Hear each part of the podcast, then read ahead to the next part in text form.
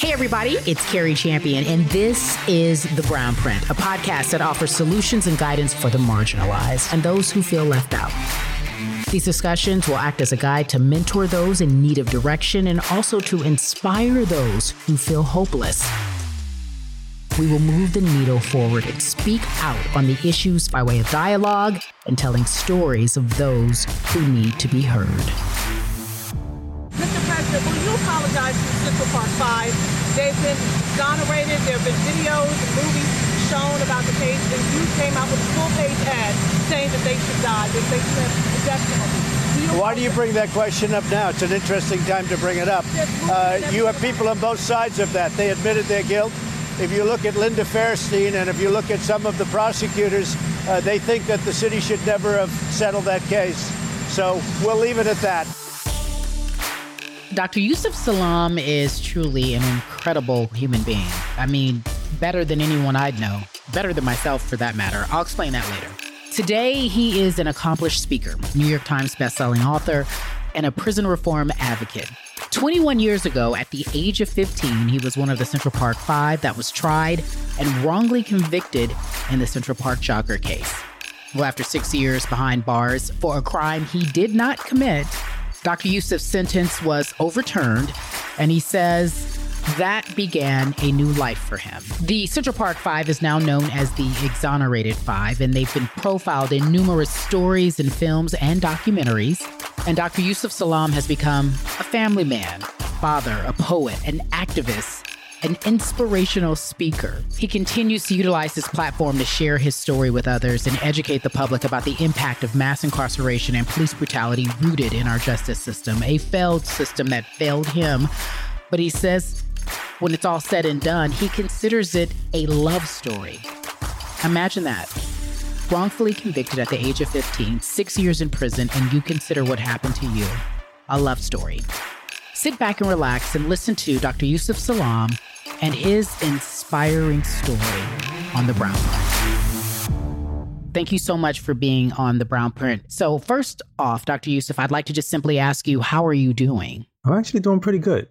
All things considered. All things considered, we're in the midst of a pandemic. Uh, the world seems to have some fresh new hell waiting for us every other day. Uh, crazy election. How have you been able to manage uh, and maintain your family and your mental?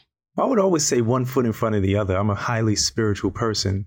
So, you know, the types of things that I think about and operate through on a daily basis is a little bit different. You know, um, they always say, you know, you can get through anything when you can pray. Amen to that. You know, amen to that. Okay. Yes, indeed. And you know, from from uh, as a young child, I learned that when you pray, it's like when you're talking to God. And then, of course, as you move throughout your day and you try to reorient your life and think about things in a more positive way, um, that can be considered also like active meditation. So when you meditate, they say that that's when God is talking back to you and revealing the things that you need to know in order to have the most uh, life out of your life.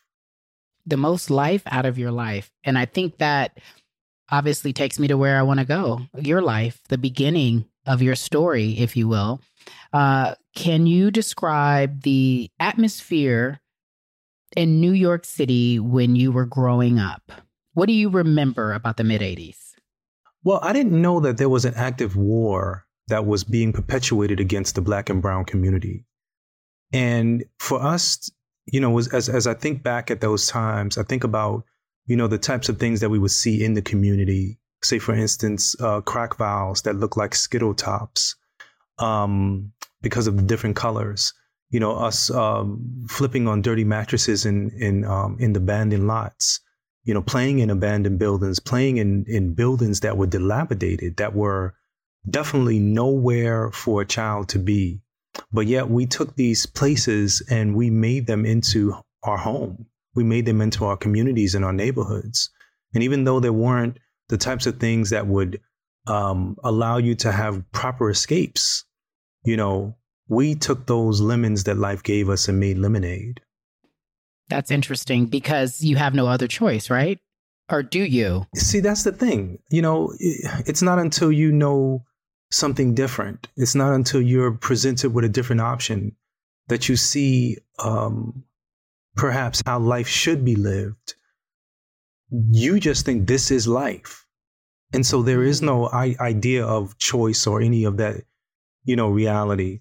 It's not until you get older and you really look back and you say to yourself, wow, you know, the types of things that parents want for their children, the types of experience that, that, that they want to give them, the, um, the type of education that they want to give them, you know, and then you look back at your own upbringing and realize that there was not, it, it wasn't just oppression, it wasn't just poverty, but there's a, there was a concerted effort that is still being perpetuated against the black and brown communities, against the most marginalized of us. And so when you look at that, that's when you realize the total uh, devastating reality that we we came out of, that rose, that grew out of the concrete. I think that everything you know happens for a reason, and when you at 15 years old are put in such a horrific situation, um, you can either, as you mentioned earlier, uh, take the lemons and make lemonade, but you more you have done more than that. At 15 years old, when you're in the throes of what felt like an entire nation attacking you all, could you see the other side? To be honest with you, no. For me, it was the introduction to what Dr. Malcolm X would call the American nightmare.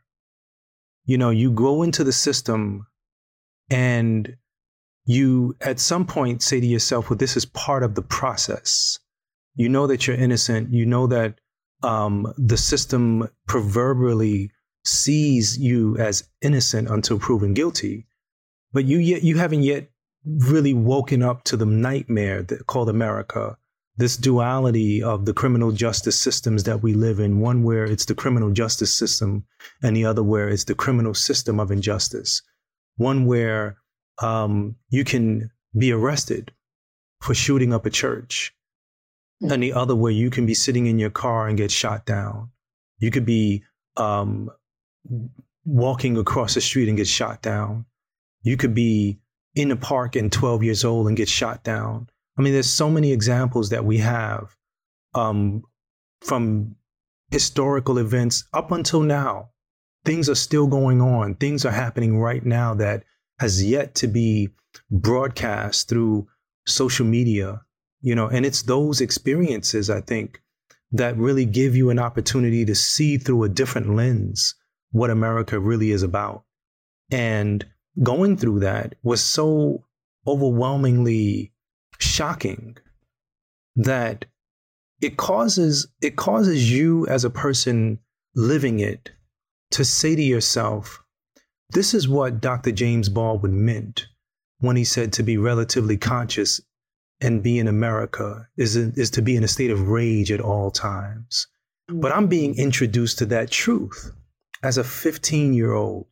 My comrades are being introduced to that truth as 14 and then, of course, Korey Wise, 16 years, years old, the eldest of us, is being introduced to that truth. And so to see the other side is, is, is, is to have the ability to look into the future in a way that many of us had not yet um, gotten that skill. I think it was because of the um, the ability to rise to the occasion, the ability to say to self, I have to do the time and not let time do me. I am one of the political prisoners of American politics. And now I have to figure out how to create my freedom, even though I'm in bondage. And so it's through that process that you begin to see on the underside and begin to see into the future and then begin to plot um, your path forward. You spent six years, obviously, in jail for a crime that you did not commit. When did you, as you just described, know that you had to do the time and not let the time do you? I couldn't imagine having the wherewithal at 15 years old to know what that looks like or how to even begin to think that way. Well, see, my mother really was the catalyst, I would say, for the foundation of what it was that I was to begin to plant my flag in.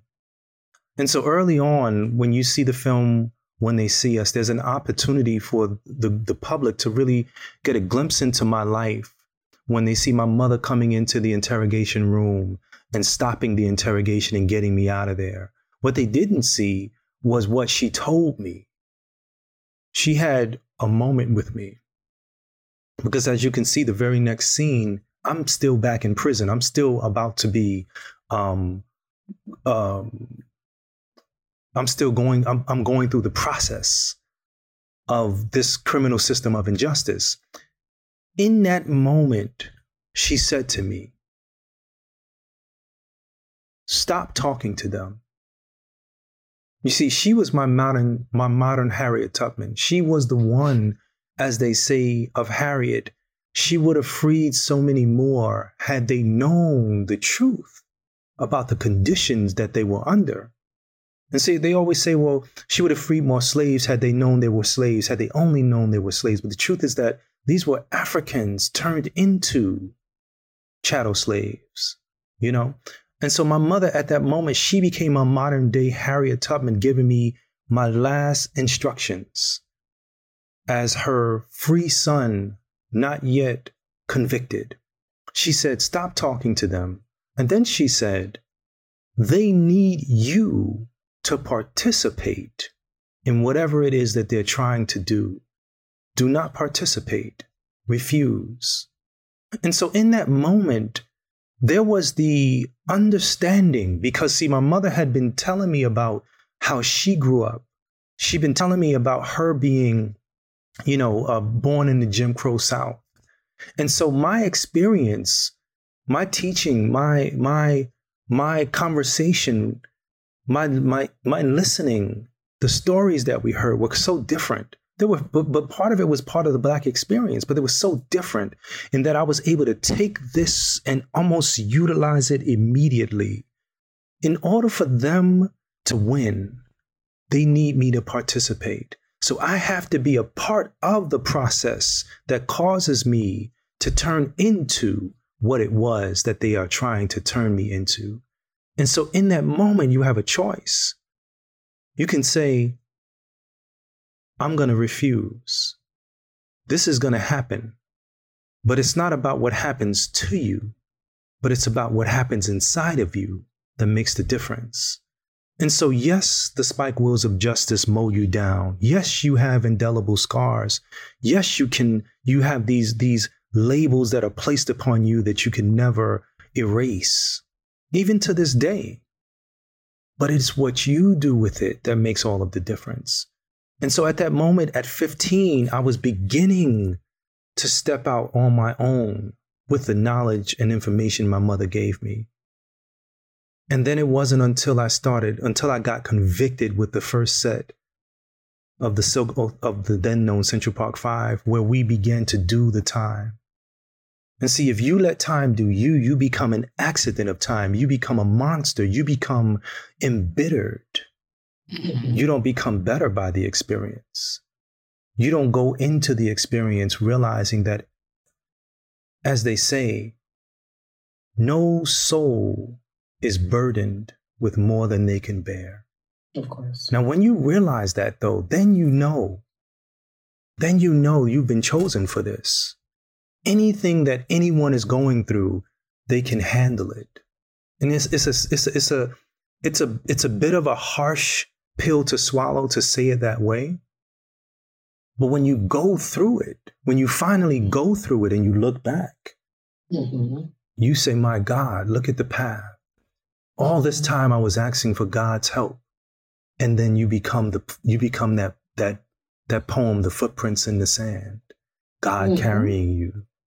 And it's that, it's, it's, it's the whole time. And it's that ability for you to have that much faith that you go through it with a smile. And rather going through it, you actually grow through it. If you can look back on what I thought was, I mean, anybody who watched that film um, on Netflix when they see us could probably, it just made, especially black folks, but it just made you so angry because there was an innocence robbed. Uh, and it seemed so unfair And while we know that happens every single day, how do you not take all of the justified rage and anger that was pointed towards you and not use it to fuel you and make you move on? How do you come out on the other side with grace? That's the thing that you you, you actually do allow it to fuel you. You see, um, Nelson Mandela said that he had to leave anger and bitterness in the prison mm-hmm. because if he mm-hmm. took it out, it would have destroyed him. And we've known, we've all, we've all known Nelson Mandela to be attributed to have said, to be angry and bitter is like drinking poison and expecting your enemies to die. But then think about the words of Dr. Maya Angelou. She said, she, you know, because when you think about anything that that is a catalyst for you to for you to move forward, for you to change your conditions, right? And in my faith, it says God will not change the conditions of you until you first change the conditions. Mm-hmm. And so as you begin to walk forward, God begins to run towards you. There's a formula in that, right? And so, in the words of Dr. Maya Angelou, she says, You should be angry, but you must not be bitter. Mm-hmm. She said, Bitterness is like a cancer it eats upon the host. It doesn't do anything to the object of its displeasure. And then she teaches us all how we become alchemists. How do we take this justifiable anger and rage and turn it into something that bends reality, that allows us to move through life with a whistle and a, and a skip in your step? Mm-hmm. She tells you, she says, use that anger she says, You dance it, you march it, you vote it. She said, You do everything about it. And then she said, You talk it. Never stop talking it. You see, me, me and my brothers, we get the opportunity to share our story internationally, where we get in front of stages and we get in front of people and we get to talk and we get to inspire and we get to be able to be re embraced by society the whole world is telling us psychosocially that we matter and that we are needed and that we are necessary. And because of that, it gives us the opportunity to heal all over again. Mm. But then it gives us also the opportunity to realize that it could just be a word. It could just be a word that someone needs, someone wants, someone um, is looking for that's going to give them the opportunity to move one more step in their life. Oh my goodness, I just saw Yusef Salaam. Oh my goodness, I just saw Korey Wise. I just saw Antron. I just saw Raymond. I just saw Kevin. The type of the type of power that people get from experiencing us. We haven't really yet truly understood what we represent in mm-hmm. society. I mean, we, we, we know to a degree, but the fullness of it, I'm just humble and appreciative because I can see. Then known as the Central Park Five, now known as the Exonerated Five, those words are powerful, I believe.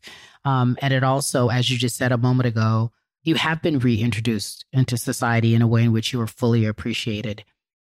But if you look at the state of America right now, um, coming out of a tough election, just talked about what you saw this summer of what many are saying is a a summer of of racial reckoning.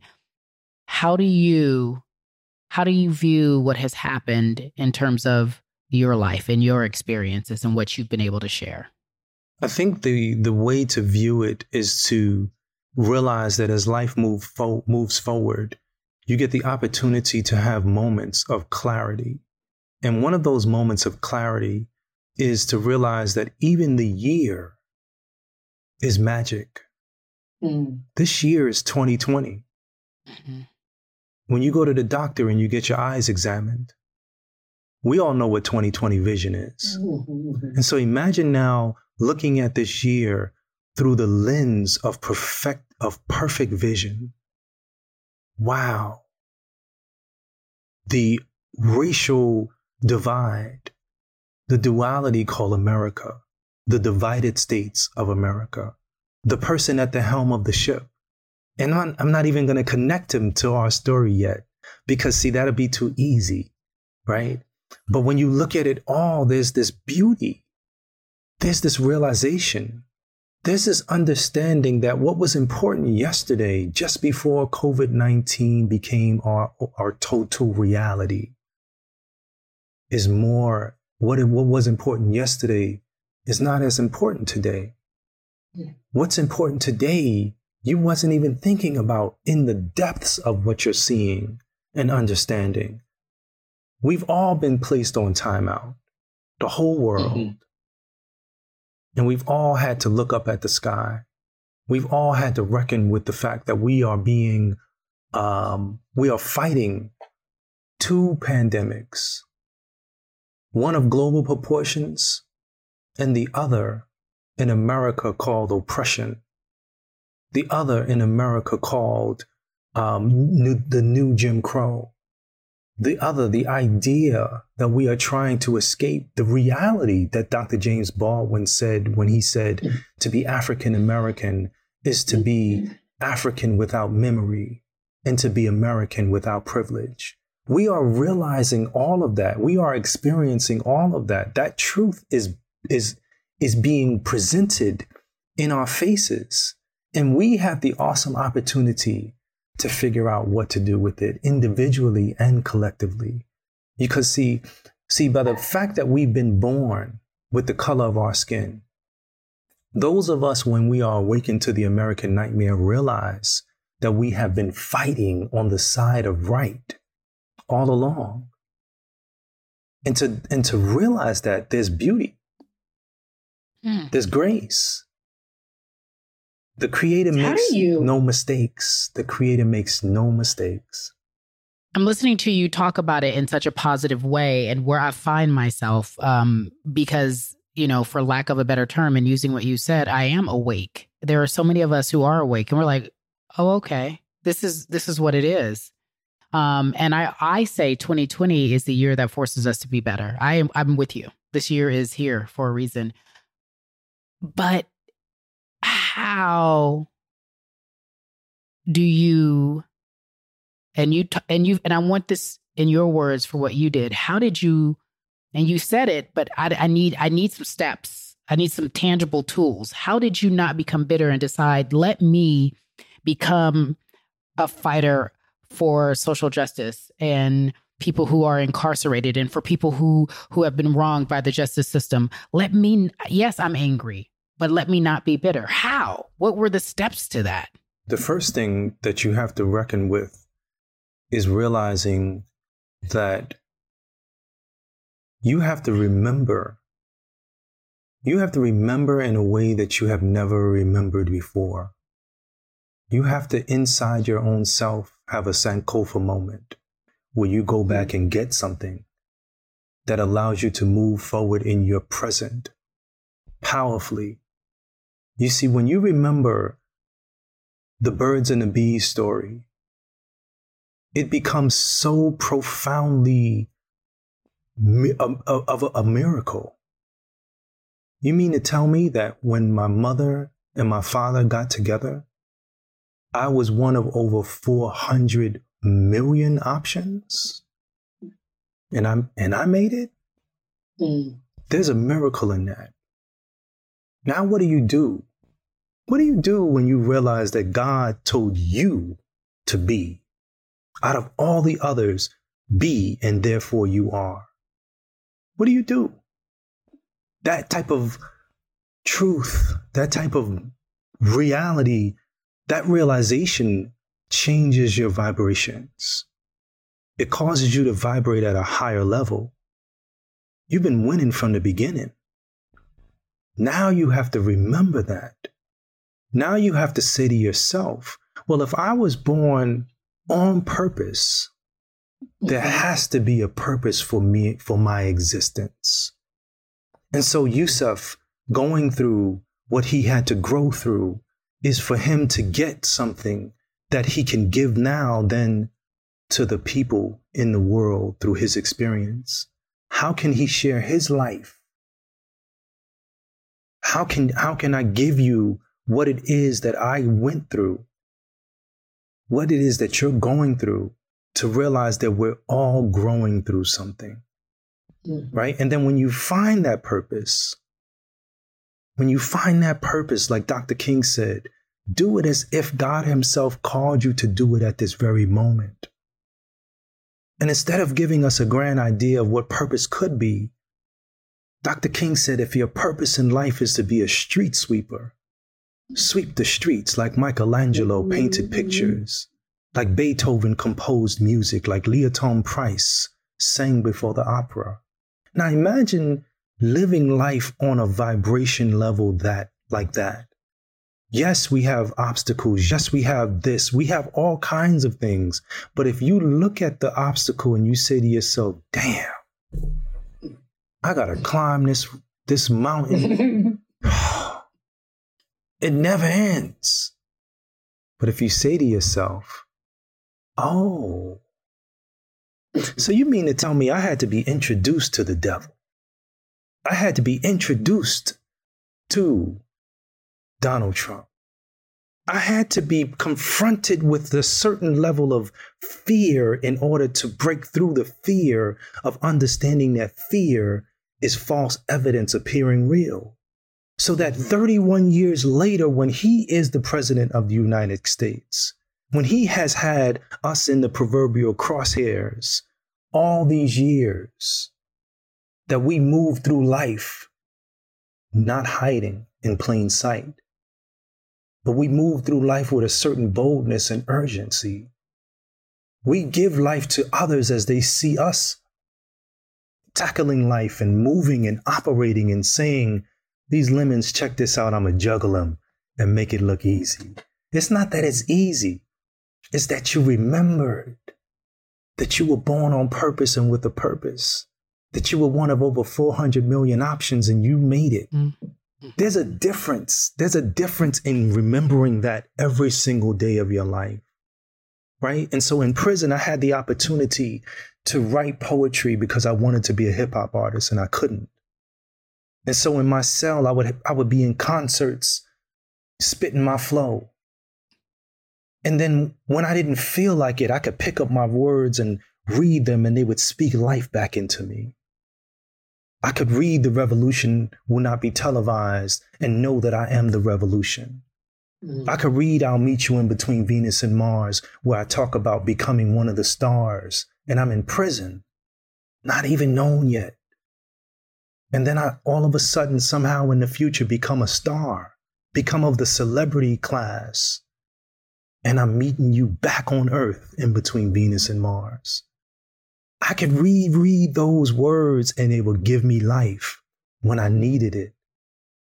It would allow me to say, it's going to be all right. This too shall pass. Dr. Yusef, Dr. Yusef, what is, what is your purpose?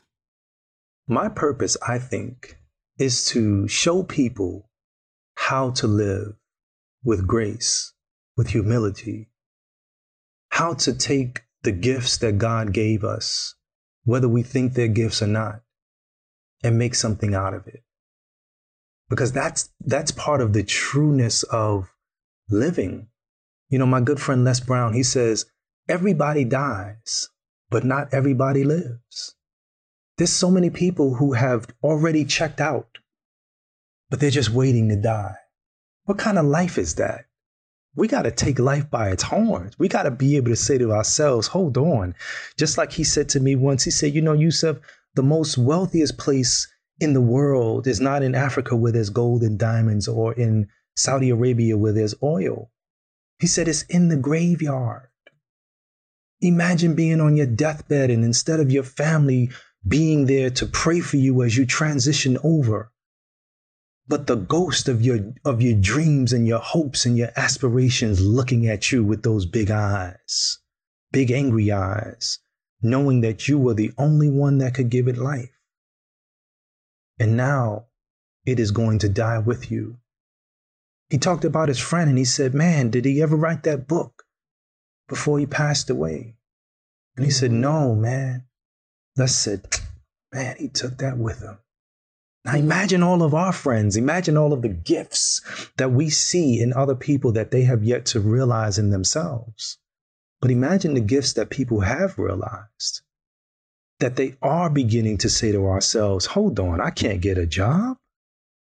I don't need to get a job because if a job is just over broke, then I need to create. I need to create what God gave me and give it to the world. That, that, that gift is part of your moneymaker. Mm-hmm. That's part of the secrets of life. And it's sometimes it, it, it's because of those of us who have been put through something that we are now those who can see. And we are now those who are saying to ourselves, oh, wow, there's so much abundance out here. There's so much grace. There's so much of everything. How? How do you attain it? How do you touch it? And, and, and the most interesting thing I've ever read as a part of faith was that God said something about, but when they were put through what they were put through, why didn't they just not humble themselves? Mm. there's a, there's a, you know, there's people, as they say, who have ears but can't hear, who have eyes but can't see. Can't see this is where we are in the world today. That's exactly what is happening in the world today. Like I, I don't want to digress from your story, but that is exactly why you sit, we sit in a situation where we are divided and we can't quite understand why people don't see what we see. But they they'll never be able to understand what we see. Uh, it is clear that you all were set apart um, and chosen, and and it had to happen to you so that you could give this message and you could do the work. What do you find people ask you the most when it comes to the exonerated five and your experience as a teenager? What do what's one of the most common asked questions? The most common asked question is how did you get through it? Well, but doesn't that make sense? It does, but you have to. It, it, it, there's, you know, you get through it because there's no other way. Are there's you no gonna? There's no choice. Uh, yeah. Are you but, gonna just lay down and let let the system have its way with you? See, the beauty of this is this, right? Going to prison for a crime that you didn't commit is is is going to prison honorably. Mm. Now, that's not what happens in the beginning because you go in there and you go in there with the label of rapist. The only crime that trumps rape is child molestation. But then you begin to move and you operate, and then you begin to have the experience of the officers and the experience of the inmates experience you. And so I would come back to my cell at times and I would find Tropicana orange juice and Entenmann's cookies. And I would say, Is this a mirage? And then I would hear my mother's voice saying she was raised in the Jim Crow South. And I would say they're trying to kill me with the food because I happen to like Tropicana orange juice and Entenmann's cookies. You see? But then when I found out who was putting it there and why, it was a, it was like, it was beauty in that, right? One of the elder officers named Eleanor Faulkner. She said, Yusef, I know you're not supposed to be here. Mm. You're not guilty, but I can't take my key and let you go. So every time I come here, I bring you something that's going to make your time a little easier, a little sweeter. This is what she did. Officers walking up to me six months into my prison bid, Jerome Jones, asking me, Who are you? Which changed the total trajectory of my life. And when I found the answer, it blew my mind because it wasn't just about me saying I'm Yusef Salaam, one of the guys that they accused of raping the Central Park jogger, but I didn't do it. It was about who is Yusef Salaam? Who is this, this gift that was born, that was given a name, that name had meaning, and now the meaning is what you have to find. And so finding that meaning in prison for the first time that my parents named me God will increase the teacher with justice and peace. It floored me because it knew that it, it, I knew that there was a weighty and a mighty thing that I had to do, and that I am still doing, you know? But it was those things that gives you the ability to move one foot in front of the other. It's those things that gives you the ability to begin to speak, to begin to be able to see with a spiritual eye, and then to always see with that eye. You said something, and I don't want to gloss over it. Donald Trump then versus Donald Trump now. Could you have foreseen that? Absolutely not. But Donald Trump then is, I don't want to say versus, I want to say he is the Donald Trump that we know now. You see, he has never been, he's never shown us anything different. Mm. We just didn't see it. So in the black and brown community, he was celebrated. I want to be rich like Donald Trump and Marla Maple and all of this other stuff. And then you realize, hold on, who's benefiting?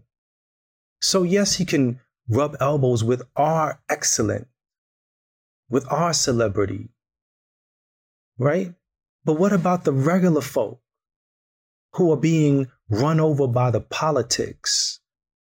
Because, see, in the political world, we know it's politics.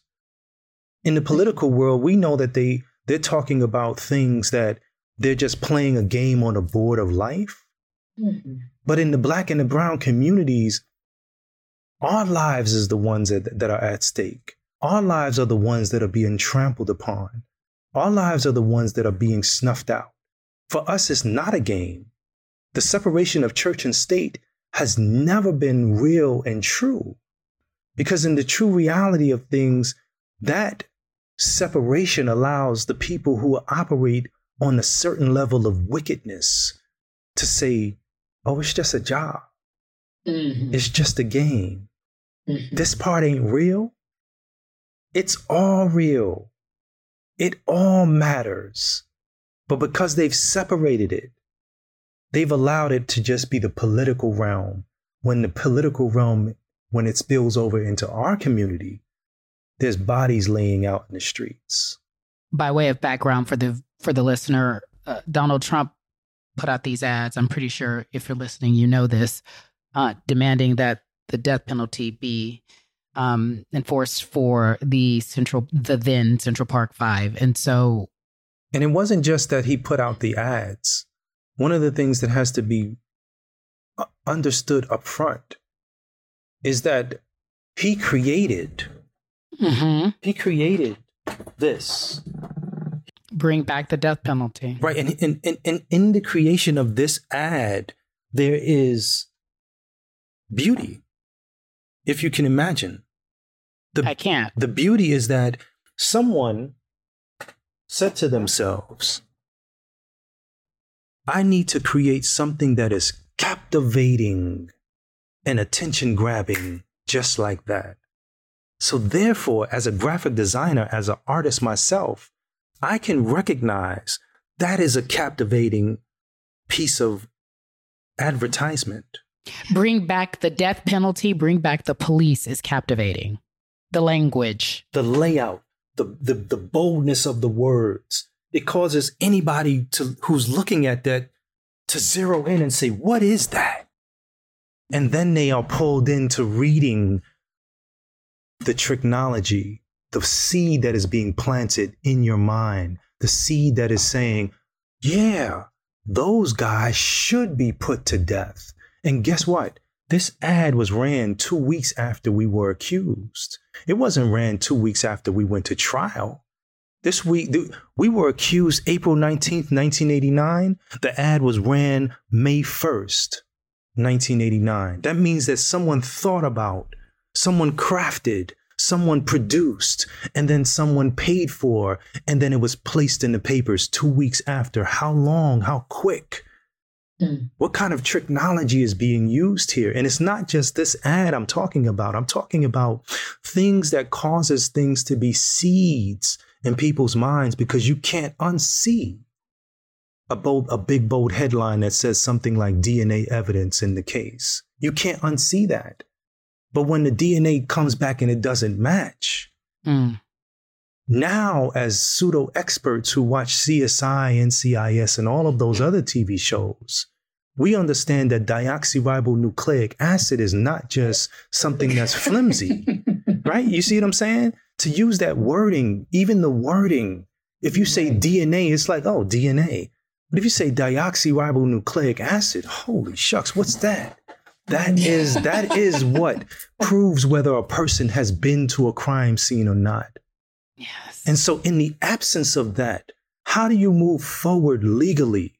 In the absence of that, how do you create an ad that tells people that you want to put people to death because of an accusation? Mm. You see what I'm saying? So there's there's there's something else going on here. He created, and he with others created the media um, a campaign that I would have think I would think now would be insurmountable. Meaning, even though you all were exonerated, if I saw the someone quote unquote powerful like him taking out ads, bring back the death penalty, bring back our police, all of the headlines that suggested you all but did it, I think it would be, I mean, next to impossible to overturn a wrongful conviction. With that being said, that happened for you guys. And I still think in today's state, in today's age, I don't see it happening. I'll tell you this this is part of the secret. Man plans, and man plans for evil. But man plans, and God plans, and God is the best of planners. He's the best. Man plans and God plans. All right, all right. So I'm talking about man plans. God plans are better. Go ahead and make it right. Make it plain. You saying what man tried to destroy, God set apart. I got it. And that's what I'm saying. Like when you when you realize that they forgot about God. I'm gonna tell you this, right? I'm I'm, I'm gonna say I'm, I've I've I've I've taken the Central Park jogger story and I've looked underneath and this is what I've come up with that the Central Park jogger case is actually a love story between God and his people. It's a story of a criminal system of injustice turned on its side and placed on trial in order to produce a miracle in modern time. It's a story of how, how a people can be brought low only to rise because the truth can never stay buried. It's the story of a people buried alive and forgotten. The system forgot we were seeds. And so, as they built the fire to consume us, they forgot the owner of the heat. This is the story of black people. It's the story of black people, but there's beauty and there's grace and there's miracles happening all the time. But, but see, the, the true miracle often cannot be seen when it happens, you don't see it. You got to look back and say to yourself, holy shucks, how did they get mm-hmm. through that? How did they go through this kind of injustice? I mean, think about this for a second. When they see us, it's such a beautiful retelling of our story. But when you see it, you don't really see it. And when you when I tell you it, you're never gonna not be able to see it. You see, Korey Wise was not supposed to be there. Korey Wise was asked, Do you want to come downtown with your buddy? You'll be right back. Mm-hmm. So, in, in, in the grand scheme of things, Korey wasn't a suspect. He wasn't supposed to be there. He gets, he gets pushed into a space that causes him to become one of the key people in this case. And as a 16 year old, he doesn't go to juvenile facilities like the rest of us after being convicted. He's in Rikers Island and goes to Attica as a 16 year old, as a 17 year old. He goes to Attica.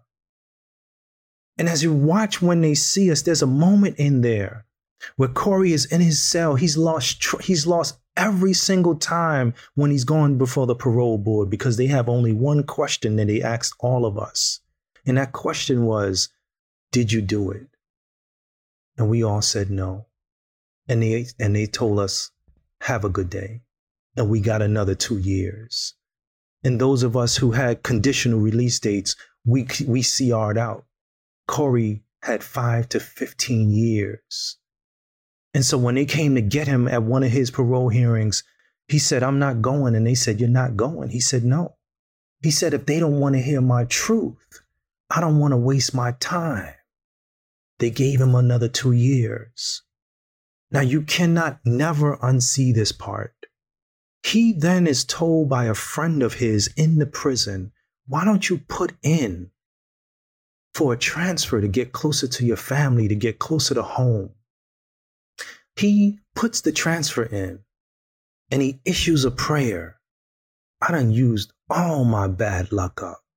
It can't get no worse than this. Not only does he not go closer to home, he goes farther than he's ever gone. I'm talking about literally and figuratively. And in that in that in that journey, he bumps into Matias Reyes. If Korey became, unfortunately, a modern day Kalief Browder, this story would not be the story of the exonerated five. If Korey, unfortunately, could not hold on and lied so that he could just come home, this story would not be the story of the exonerated 5 mm-hmm. But because Korey had the certain ingredient, in, ingredients inside of his own self that allowed him to go through hell and to keep on walking, he then went in in the beginning to have my back. Mm-hmm. And he ends up freeing all of us. You can never unsee that. You can never unexperience that. He bumps into Matias Reyes, who says he'd been going to church. And then he looked up and he saw Korey and said, Oh my goodness, I know what I got to do. And he tells the truth. He tells the truth. They check his DNA. They had his DNA. Our families were out there from from the time that this case started all the way through saying you got the wrong people. But guess what mm. they said? They said we got who we want. Because it was a more sexy story to be five brutes going after a white woman to to to rape and to murder her. That was the sexiness of this story. But the truth of the story was glossed over. They knew what happened because they have this thing called forensic evidence that recreates crime scenes. They knew what happened because they had the DNA evidence that didn't match any of the so called suspects. And now, here, 13 years later, imagine that the most unlucky number in America man's plans versus God's plan. God is telling you something. Whoa. That's so. First of all, this has been a word. I'm sitting here like this is a word, and I don't even know. I'm getting the education. Like, wow, wow, wow, wow, wow, wow. Dr. Yusef, you've made it so plain. I feel that for so many people who are marginalized, that they do have a purpose and it's up to them to discover their purpose. And in the process of doing that, do it well um, or do it to the best of your ability because there's always a plan. You have become a New York Times bestseller. Um, you are a, a, a beautiful speaker. Uh, you have such a, a powerful message to share it's electric, as my producer just said a moment ago. Um, can you talk to me about your latest book, Punching the Air? Oh, Punching the Air is the water for the seeds of greatness inside of every one of us. Punching the Air, I just want to read something to you. This is one of the most powerful passages. I've, I love reading this passage. I mean, it's so many powerful passages in here, but this is what gives you some information about how people are, you know, D.L. Hughley said the worst place for a black person to be is in the imagination of a white person. Mm-hmm. And so this is called Clone. It's on the 56th page. Ever since that day in the fifth grade, my teachers watched me so hard, so close, that I felt like I was trying to break out of prison even though it was just school.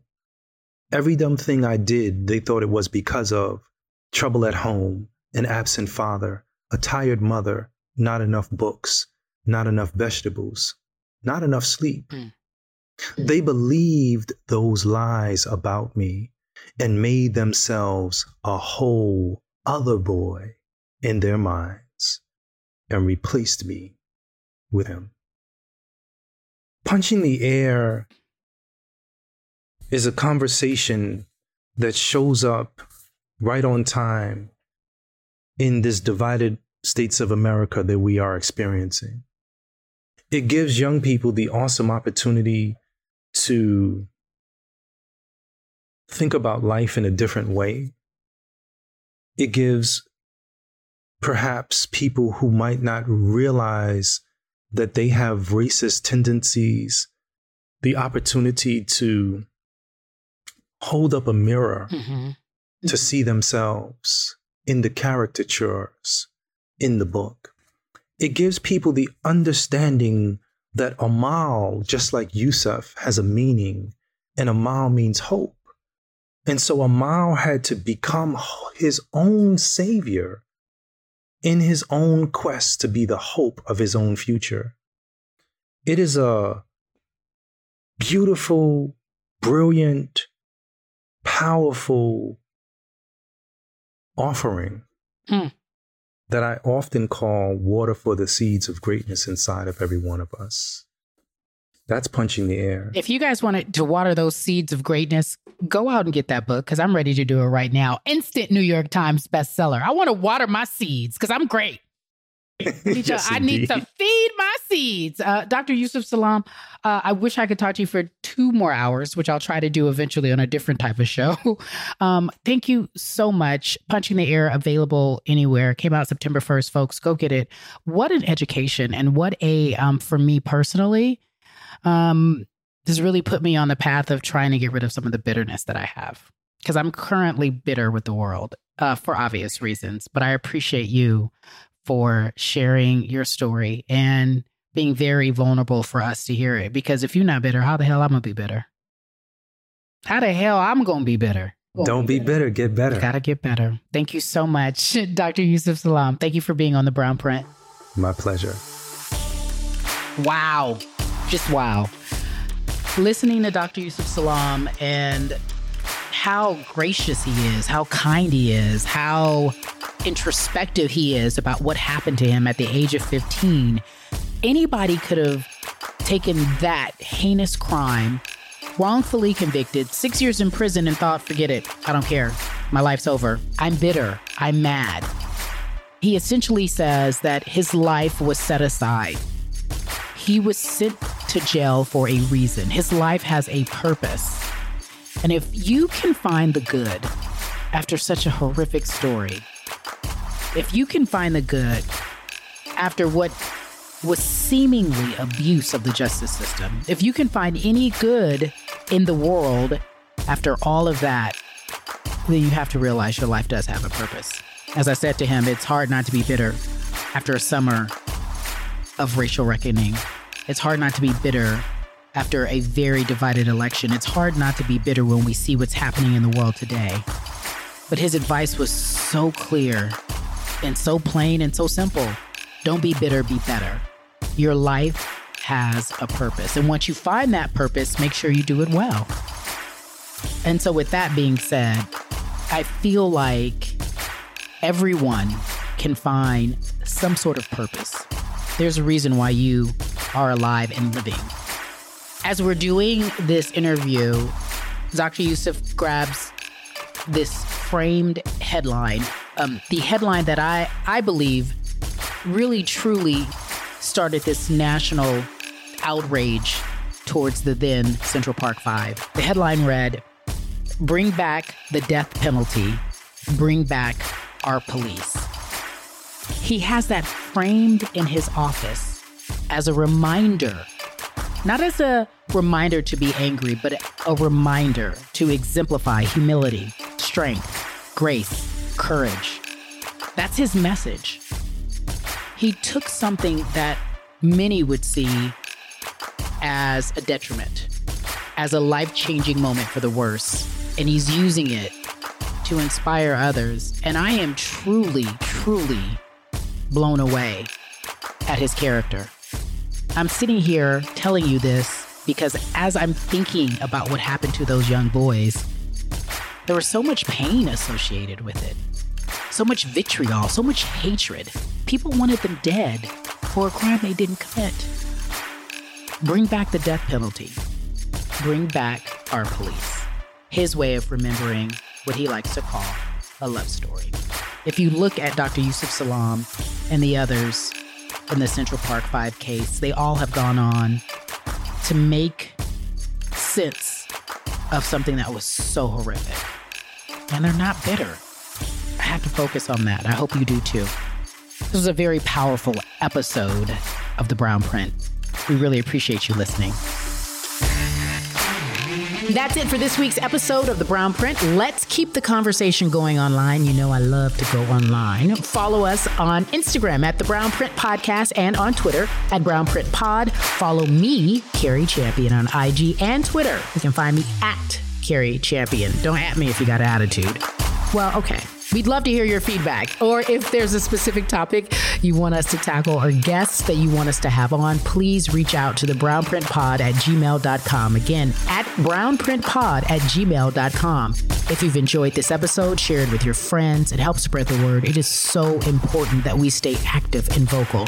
We'd greatly appreciate it if you showed us some love by leaving a five star rating and a positive review. If you do not, I know you are a hater. Haha. Kidding, kind of. Not really. Meanwhile, uh, again, five star rating and positive review. We need it. It really helps the podcast grow. The Brownprint is a Gallery Media Group original production.